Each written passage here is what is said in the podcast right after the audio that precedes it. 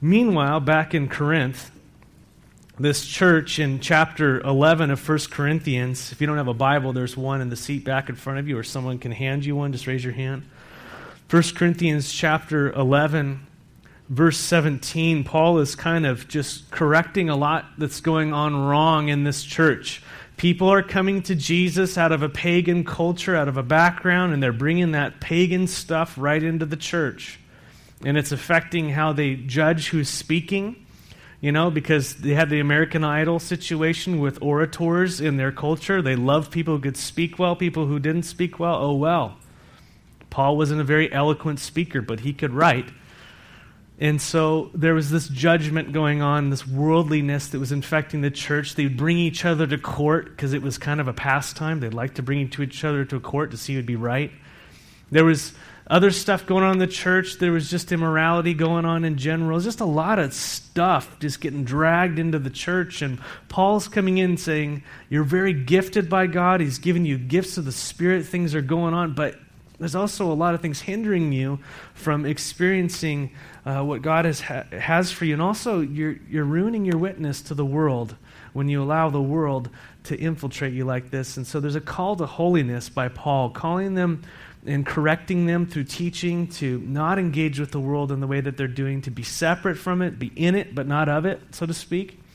And the issue now he's dealing with after dealing with buying temple meat and, and, and how the women were not uh, on purpose, I don't think, but they were just disrespecting authority within the church uh, because culture was influencing them. And so um, Paul goes on in verse 17. He says, In the following direct, directives or commands, I have no praise for you. How many of you like to hear that? you know, I want to talk to you, and what I'm going to talk to you about, I don't have anything good to say, so let's have fun. No, it's not fun. It's, it's corrective, and that's what Paul's doing here through most of the letter. But notice in verse 31, it says, I praise you for, uh, I'm sorry, uh, praise, verse 2 of chapter 11 says, I praise you for remembering me and everything and for holding the teachings. So there's a lot of things that they're holding to, and he says, I praise you for that, but this is a real issue. This is really important in the church. And so he says, In the following directions, I have no praise for you. For your meetings, that word is the iglesia, your church, your gathering. It's not referring to a building. He says, For your meetings do more harm than good. How many love to be in a toxic work environment? Isn't that great when you wake up and you go to work and it's just people sniping each other and cutting each other down and undermining each other and there's just a spirit of contention? How many of you have just it just weighs your soul down? Anybody? And then you have Christians in the mix who aren't helping anything. Well, this is the church Paul's talking to. He says, when you guys get together, it's horrible. You guys are not, not you guys, you guys back then, is horrible. What, what's going on there is it's doing more harm than good. Now, you got to give it to him. In, in, in Hebrews chapter 10, verse 25, it says, hey, when you get together, don't, don't forsake the getting together with one another as many have done, but spur one another on into good works. So they were actually getting together. Amen? That's a great thing. So, yay on that one. Don't give up meeting together as some in the habit of doing, but encourage one another, and all the more as you see the date approaching. And just before that, he was talking about glorifying God. And so, when the church gets together, the purpose is to seek Him, to glorify Him, to worship Him. And then, your ministry, when you walk in this door, which is the building we happen to meet in, you are the church. This is not the church, this is the building. You are the church when we get together, this gathering, your ministry, did you know you have a ministry, is to edify one another, to build up, encourage, to spur one another. And how does that happen? Through the various giftings that God has given each of you. Some of you are incredible encouragers, helpers, ministry, exhorters, praying for people, uh, the gift of mercy Someone's just having a hard week and you're able to come by and put your arm around them or sit next to them. So the, the gifts of the Spirit are happening, and, and there's this love that's happening for one another, the edifying, the building up. Well, guess what? This church was operating in such a way to actually they were tearing each other down, even though they were really gifted. That's kind of crazy, isn't it? And so it's sad. And Paul's just saying, hey, it's not good when you're getting together. You're doing more harm than good. In the first place, I hear that when you come together as a church, there are divisions among you. And to some extent, I believe it. In other words, I'm having to weed through all the information here. I'm not sure if I can, you know, figure out with all the emails I'm getting and texts and tweets what's going on in your church, but it sounds like there's some bad stuff. I pretty much believe that it's going on from what I see. And that word for divisions is schisms. And this is where, the, where we get the word sects S E C T S, right? Got to clarify these days. So there's, there's, and that means differences of opinion. It isn't necessarily that uh, those things are bad, divisions are bad. There's differences of opinions. You see, the, the Essenes were a sect. And there's different groups with different emphasis, but what was happening is that these opinions were dominating or, or being um, not exercised in a way that would build each other up, but tearing each other down within the church. And so he's saying there's these divisions among you. And James says, hey, the kind of divisions that divide and tear down. If you flip over to James chapter 4, that's right in your Bibles. Right before 1 Peter, right after Hebrews.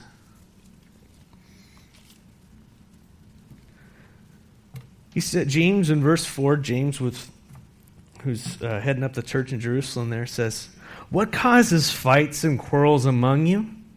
And that word for fights and quarrels is divisions. Same word. What causes those things among you? Don't they come from your desires that battle within you? And think about that. Place it in the workplace. Gosh, I really want something to happen. Or I'm craving something. Or this isn't happening. And you're just. Anybody? Yeah, so there's this turmoil that's happening in your own heart, which happens to all of us, right? But what do we do with it is the key, correct? And he goes on and goes, You want something, but you don't get it. Anybody been there? I want this to happen, it's not happening my way. I want to have this, and it's not going my way. I'm talking to you, not me.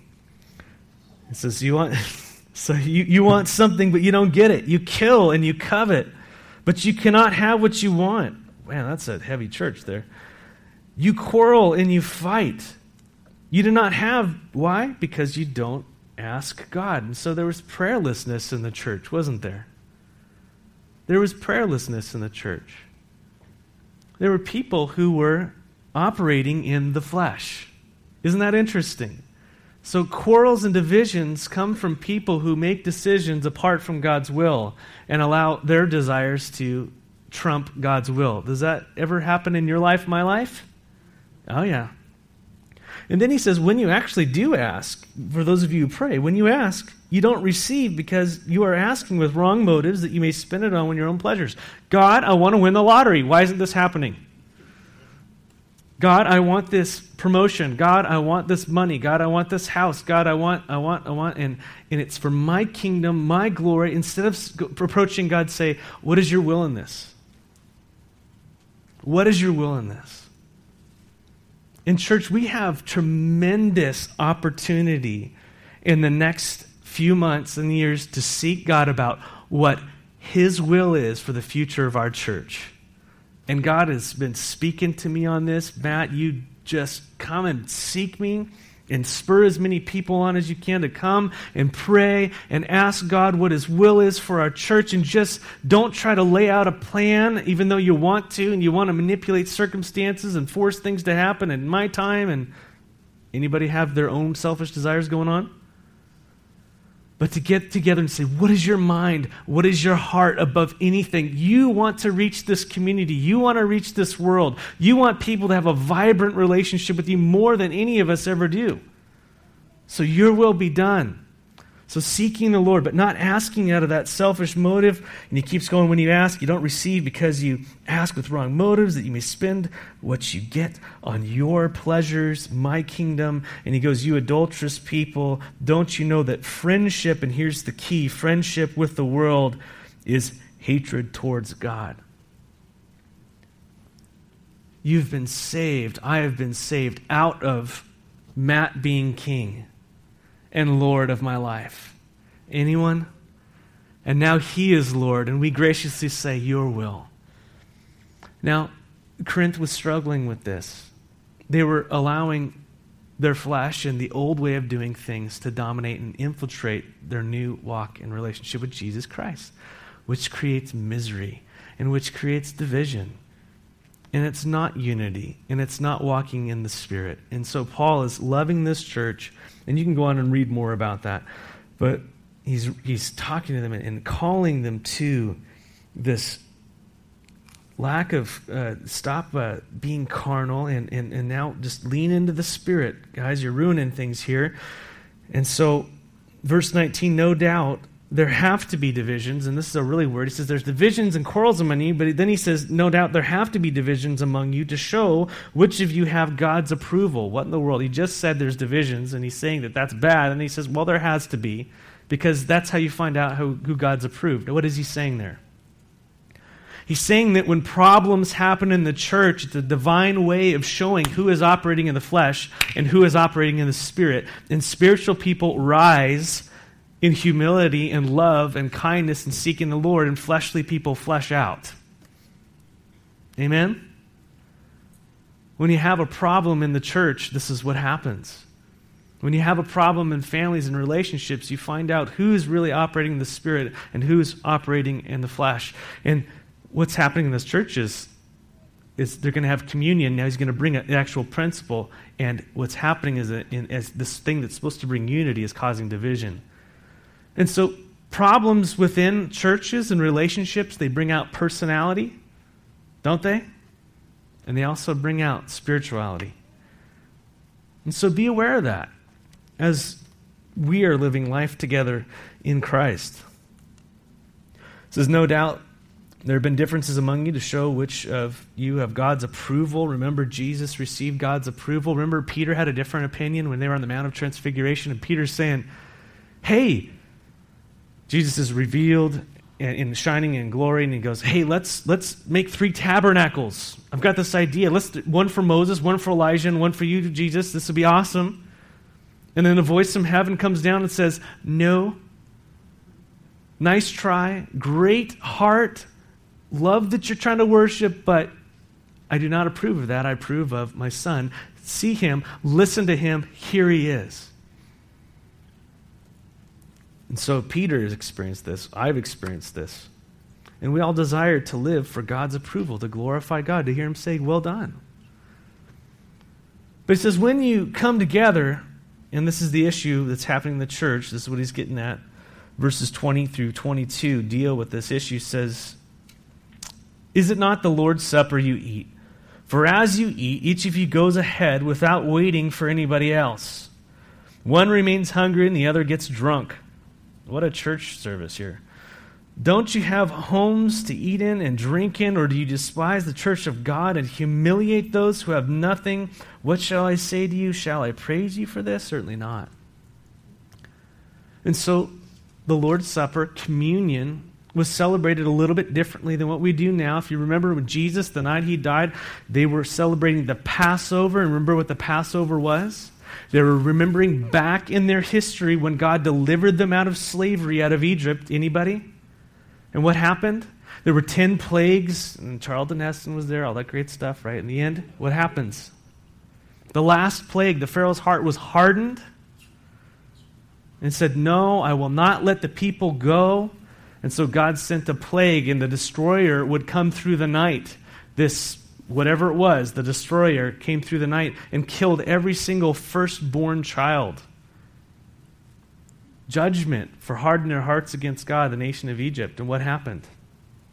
There was provision for those who had who were following the Lord, and the provision was, and it was specifically commanded, slaughter a lamb Put the blood on the doorpost of your home. Gather together, bake unleavened bread. Eat this meal together. And what would happen is when the destroyer came through, the only people that did not experience judgment were the people with the blood on the door, the blood of the Lamb. And you see the picture jumping forward Christ is sitting with his disciples. He sits down for this Passover meal, which is for them to remember this, and he takes bread and he says, This is my body broken for you. That lamb is me. And this and he says, then after they ate the blood of the new covenant, which we'll talk about in just a second, this blood is shed for you. So the Lord's Supper. Now what happened? That's very Jewish in origin. You see that? Very integrated in their soul. But now you've got a bunch of Walla Wallans who come to Jesus, and they don't have the Jewish connection. But they have temple feasts going on. And so they decided to have this love feast, and basically was a potluck. Okay, so they it went from the Lord's Supper to potluck. And everybody brought up their stuff, but guess what? There were slaves and there were really rich people, right? And so, guess what the rich people brought? Food. Great food. Guess what the slaves brought? Nothing. You see what's happening? And people are approaching this time that is supposed to be remembrance. They break the bread. People weren't waiting for one another. But what were they doing? They were letting their hunger and their desires and their carnality play out in this supposed thing that was supposed to unite everybody. And so they would go ahead and they would eat all the food and they would get drunk to excess. Their flesh is being played out, right? It's happening. And what's not happening? Esteeming others, humility. There's no humility, there's no patience with one another, which is what Jesus actually did. He denied himself so that someone else could, be, could benefit, you see? And Paul's saying that this is not what needs to happen when you guys gather together. You're actually doing the exact opposite of what God called you to do to esteem one another. He just got done saying in verse 31 of chapter 10 So whether you eat or drink or whatever you do, do it all for the glory of God. Do not cause anyone to stumble, whether Jews or Greeks or the church of God.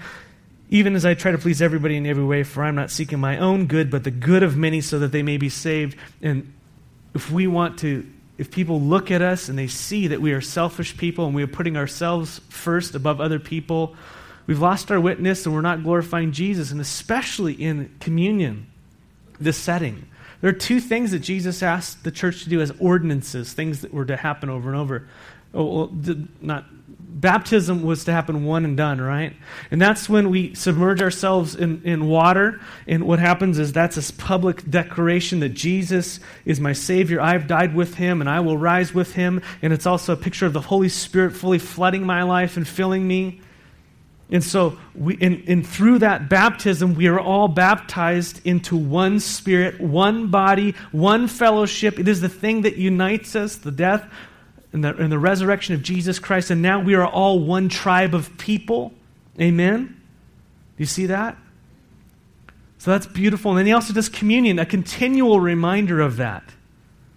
A continual reminder of that. And so when I eat this bread and you eat that bread and we drink this cup together, we're eating the same body, the same flesh, the same nourishment that's nourishing me is nourishing you. We're united together, and there's this constant remembrance and this fellowship that is happening. And the idea is focusing and remembering on Jesus, which we'll talk about in a second. These two beautiful things the Lord has called us to remember, but what's happening is instead people are letting their hunger get out of control and their drunkenness. And they are not waiting for each other. And they're not seeing their brother who doesn't have any food. And they're eating all the chicken so the pastor doesn't get anybody at, any at the end. I'm sorry, did I say that loud? No, I'm just kidding. But there's a strategy behind there because if there's chicken left over, you can eat as much as you want if you're at the end. See that? No, I'm just kidding.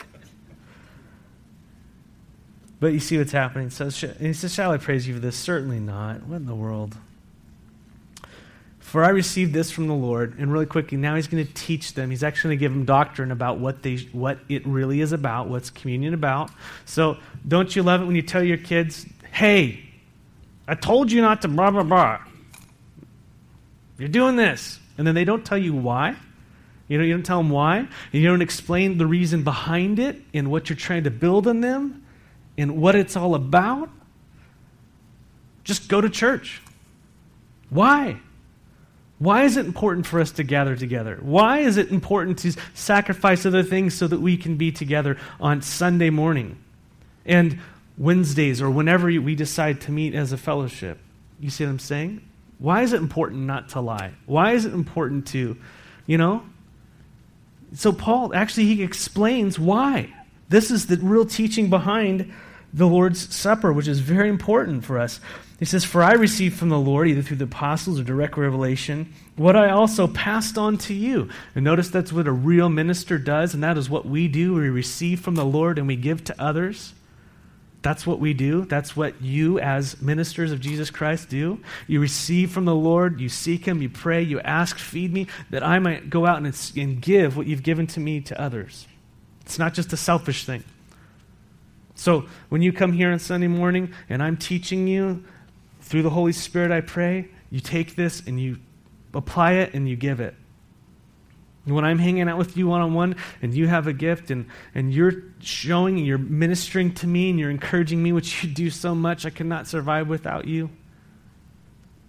I take that and I'm blessed and I take that love and that nourishment and that experience and I pass it on to others, you see?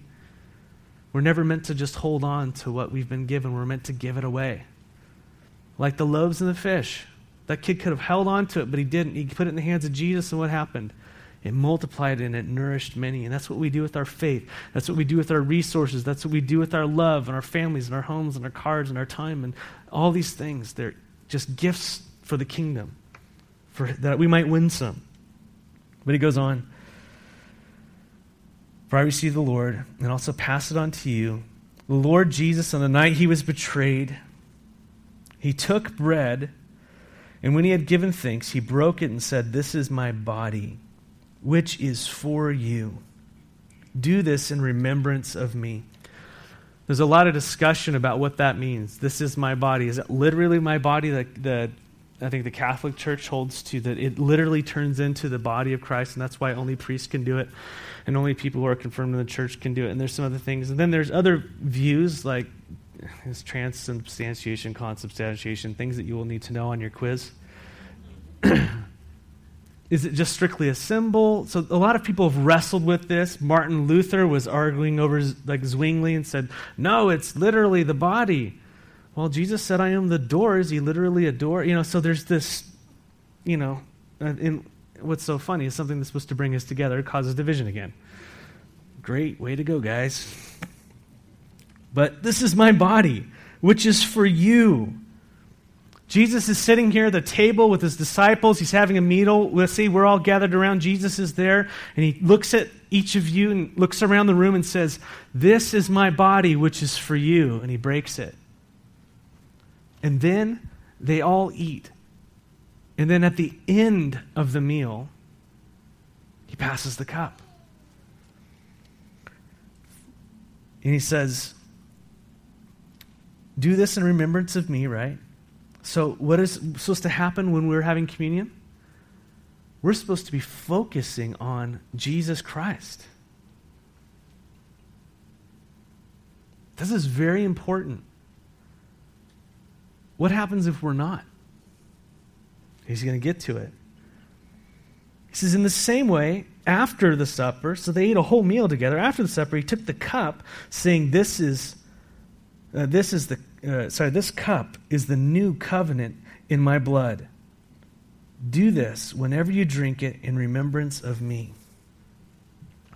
The early church, if you look at your bulletins, Acts two forty two, and they devoted themselves to four things basically the apostles' doctrine, to prayer, to a couple other things I wrote on there. I put on there so many times I can't remember it. But one of them was the breaking of bread. Now, people argue, oh, is it really the breaking of bread? the four pillars, right?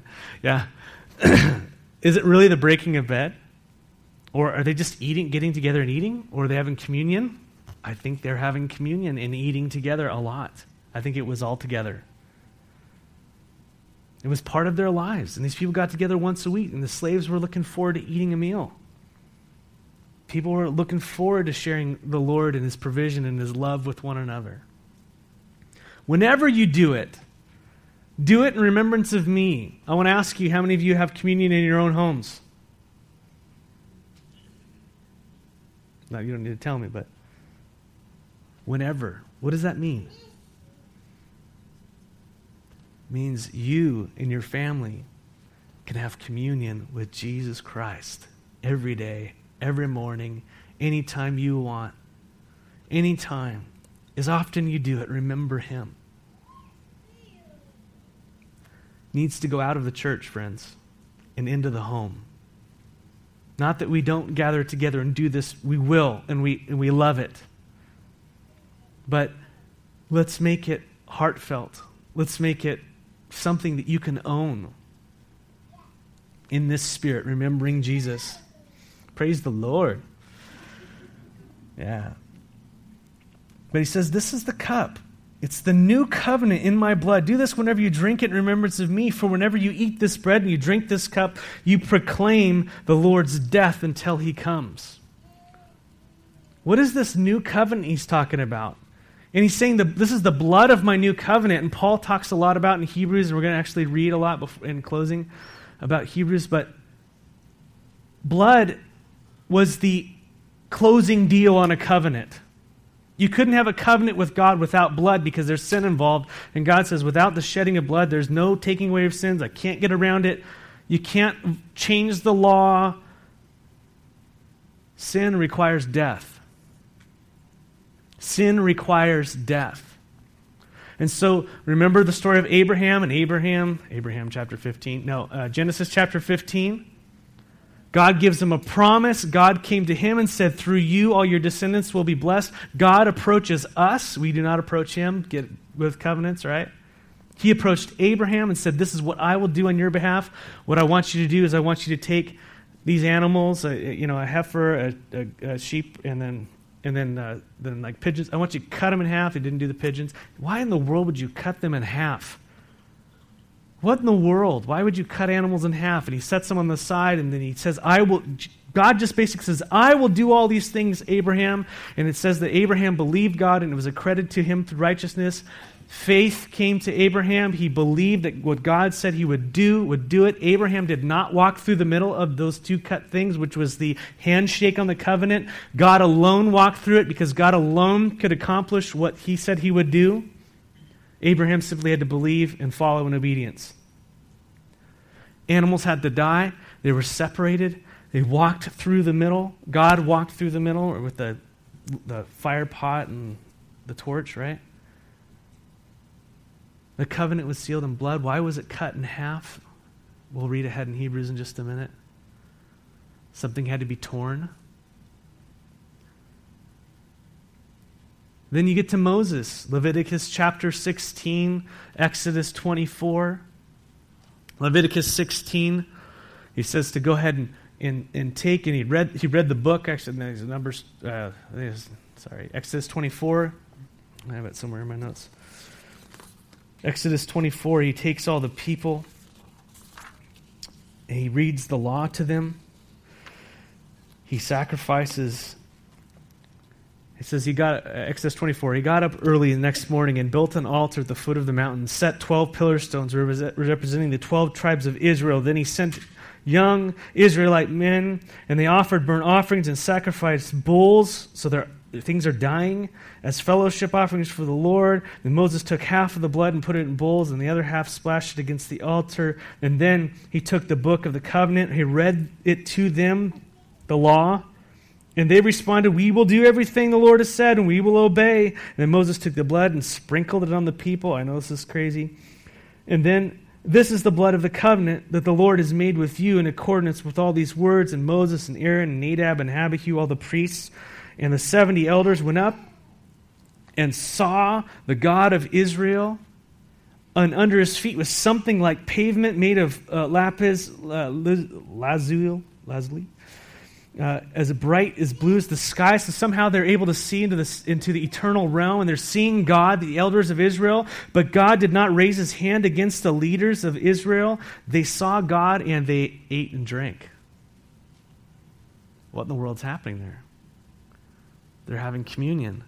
And they could only have communion with God with the, with the sacrifice of the blood. They could not reach God. And this is the point of Hebrews. And now Jesus is saying that's the old covenant of the law physical things, a building, a physical building where people went in and out. A holy of holies, Hebrews talks about. But what Jesus is saying, I've got a new covenant for you. It's not physical, it's not this building, it is heavenly, and what I accomplished on your behalf did not happen in a physical building. It happened in the throne room of heaven. And that veil that was torn was my body. I was cut in half that you might enter into something that you never could the very presence of God.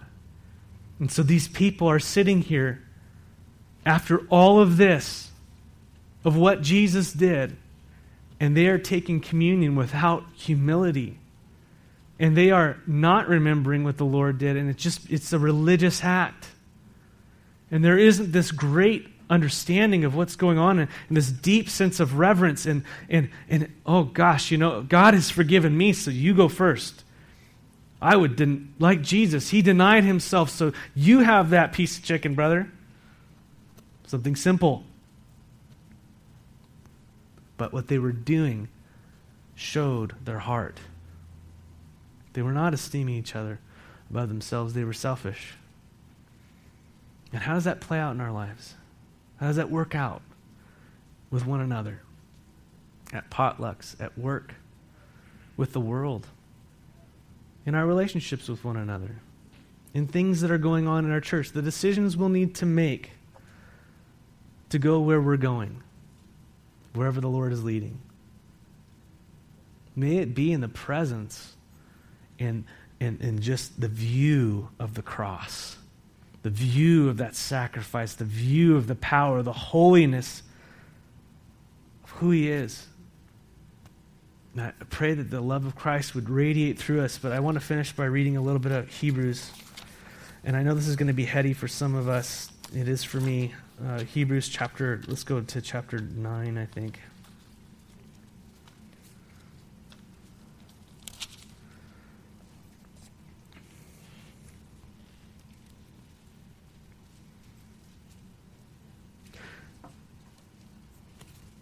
Says in chapter 9, verse 1 Now the first covenant, the one with Moses that we just saw, where bulls and goats were being sacrificed, where there was a physical priesthood, where there were people going in the temple and out of the temple. It says, Now the first covenant had regulations for worship and also an earthly sanctuary, a tabernacle that was set up.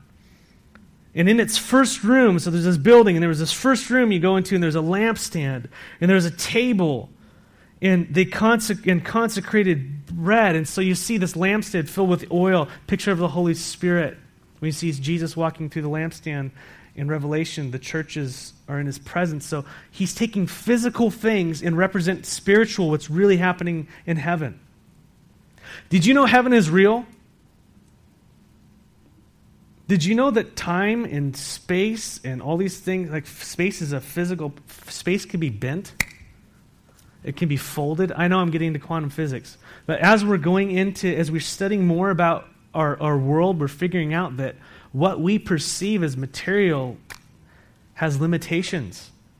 There are other dimensions that we can't even comprehend. How do you translate something from a 3D world into a 2D world?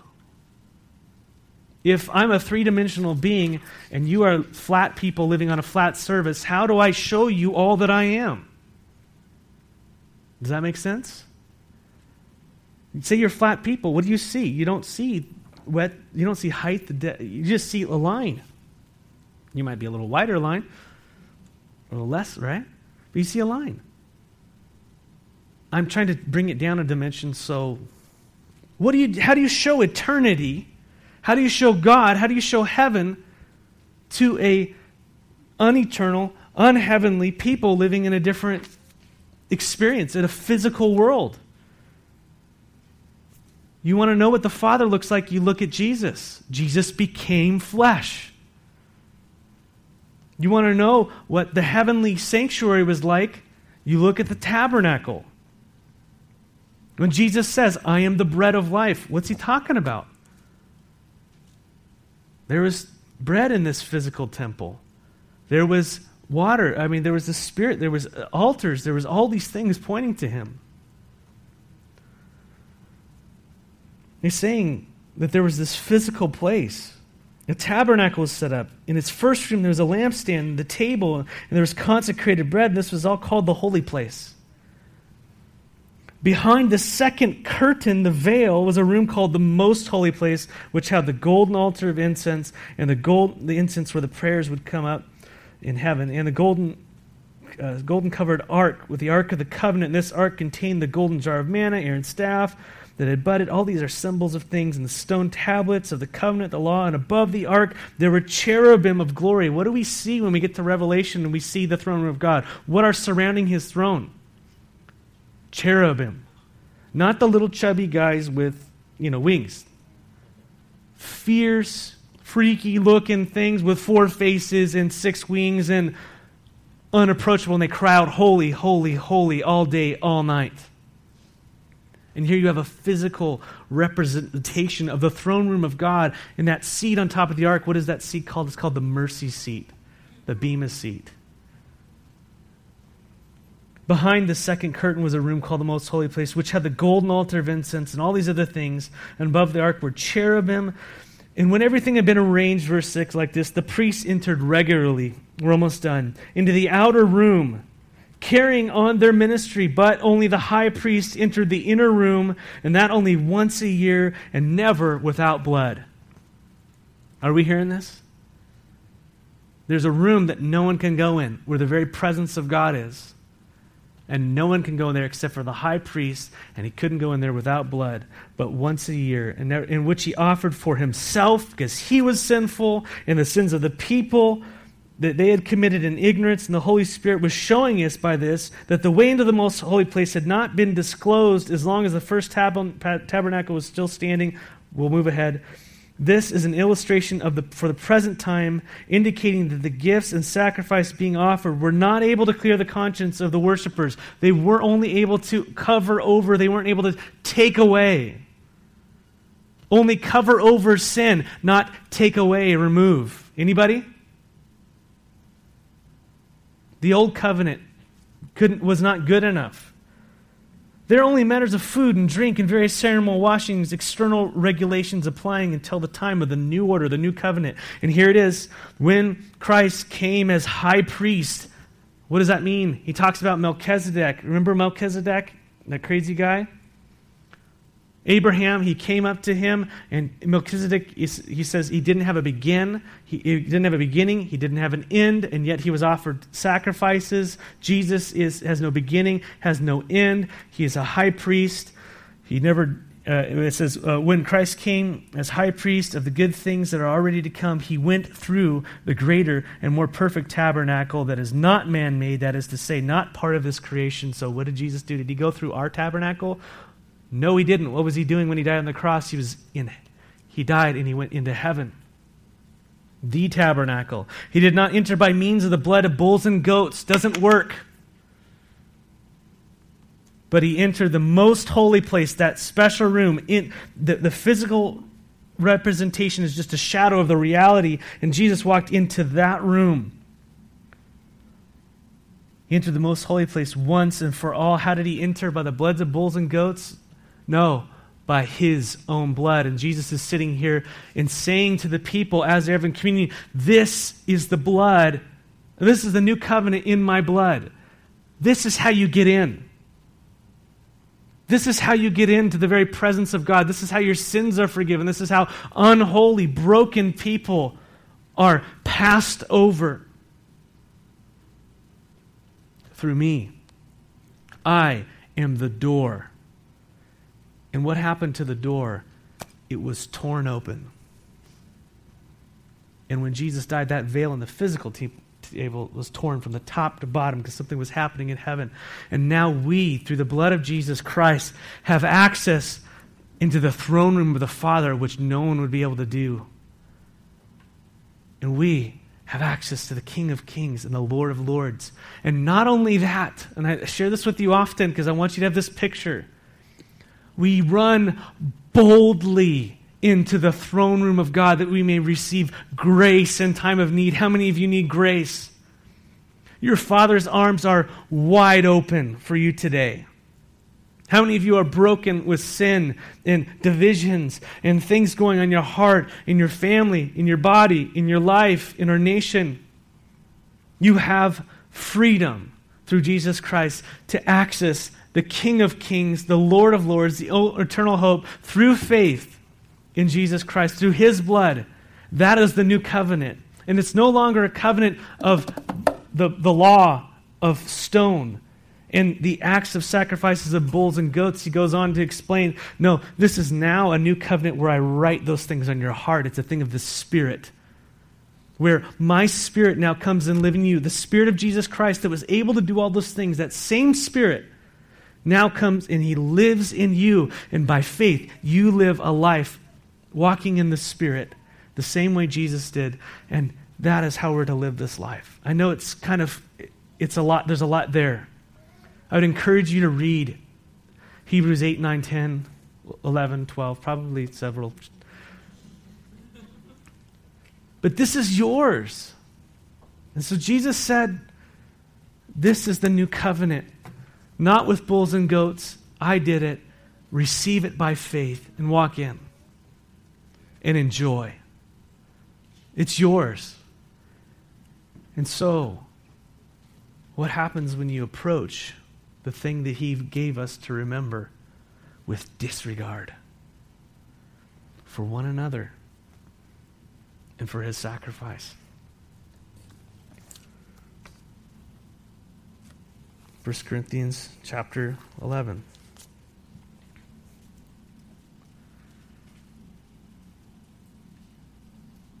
Verse 27 Therefore, whoever eats this, it, this bread and drinks this cup of the Lord in an unworthy manner will be guilty of sinning against the body and the blood of the Lord. A man ought to do what? Examine himself before he eats of the bread and drinks of the cup. You examine yourself. You say, Lord, search me. This is a holy moment. Search me. Am I is there someone I've got something wrong with?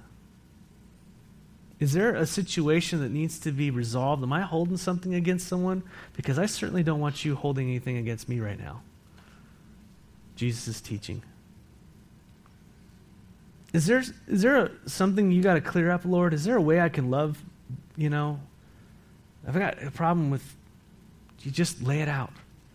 Is your love flowing? Is your spirit flowing in my life? Is there sin that just Cleanse me. And what is that? That's humility. That's what Fred talked about last week. That's humbling ourselves and saying, I am the most full when I'm empty, when I'm, when I'm filled with Him. I think, Fred, that's what you said. I'm the most filled when I'm filled with Jesus. Uh, when I'm humble, when I'm truly humble, I'm truly empty of myself and filled with Him. And that's the Spirit of Christ. It's a work of the Holy Spirit happening in our hearts.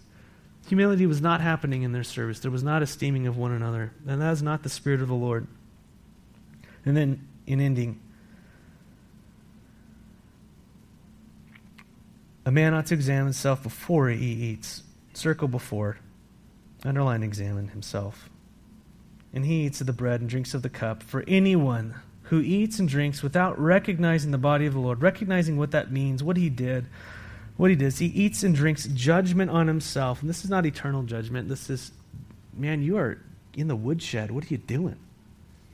And how does that play out? This is why many of you are weak and sick, and number among you have fallen asleep. God has had to execute some of you because you are living in a you, you're just di- total disregard, is what he's saying to the Corinthians.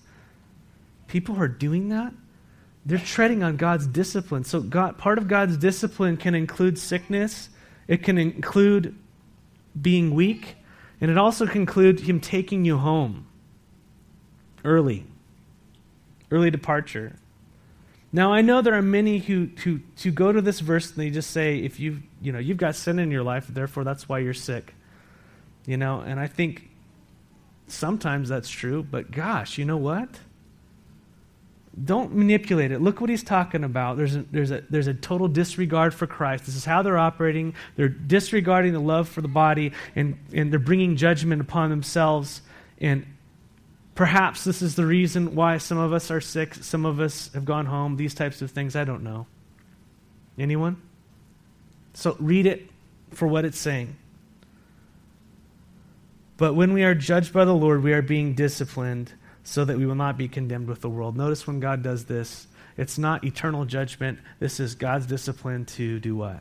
Wake you up. And you flip over to Hebrews, and it talks about the Lord disciplines those he loves. If you are not experiencing the discipline in your Lord, uh, the Lord in your life when you're living berserkly, guess what? You should be scared.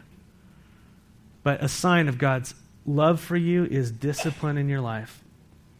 What do we need a little bit more of in our nation? Discipline. In our kids. Why? How, why don't we discipline? Because I think there's a lot of selfish parents out there who don't want to go through it and take time to really work through it. And I'm not judging anyone in this room, I'm not thinking, I'm just looking at, at, our, at our nation.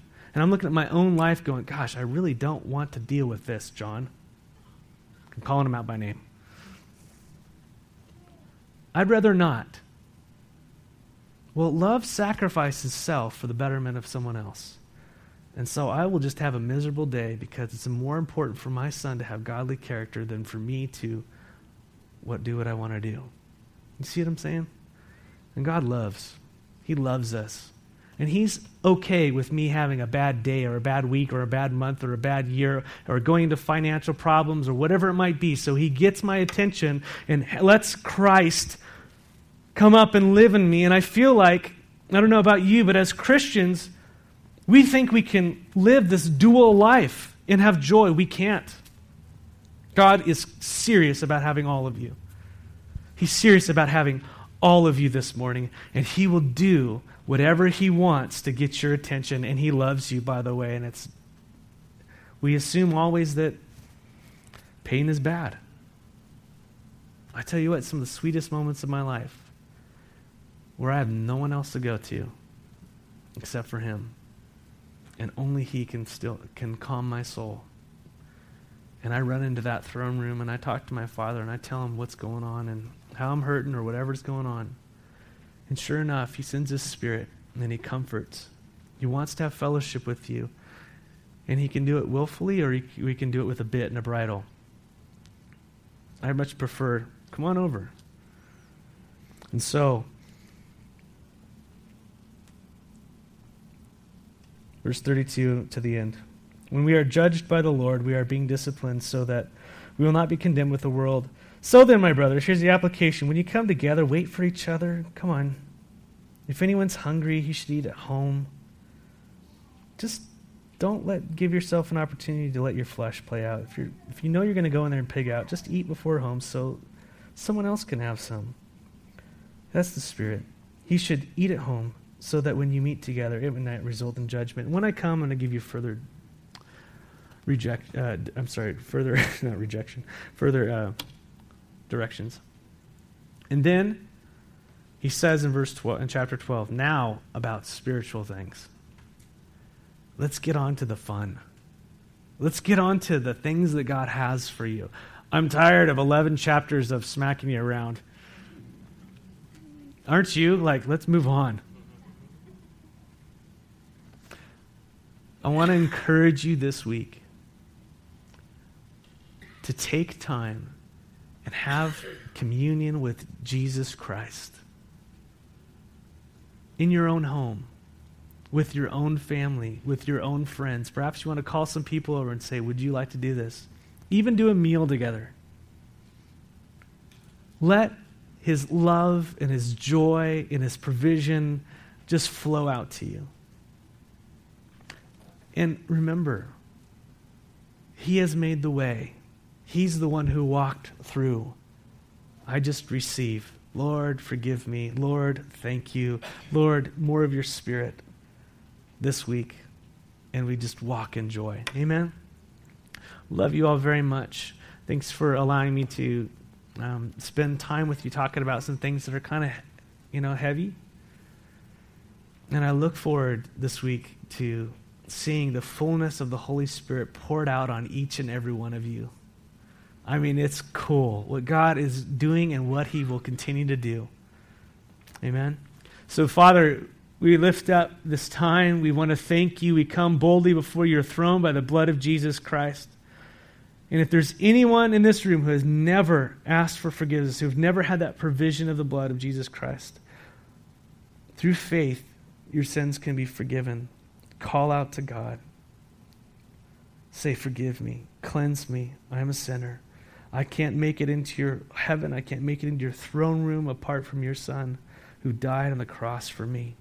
And when you call out by that by faith, just like Abraham, you are declared right standing before God, and your sins are wiped away, and God forgets all those things, and He makes you a new creation.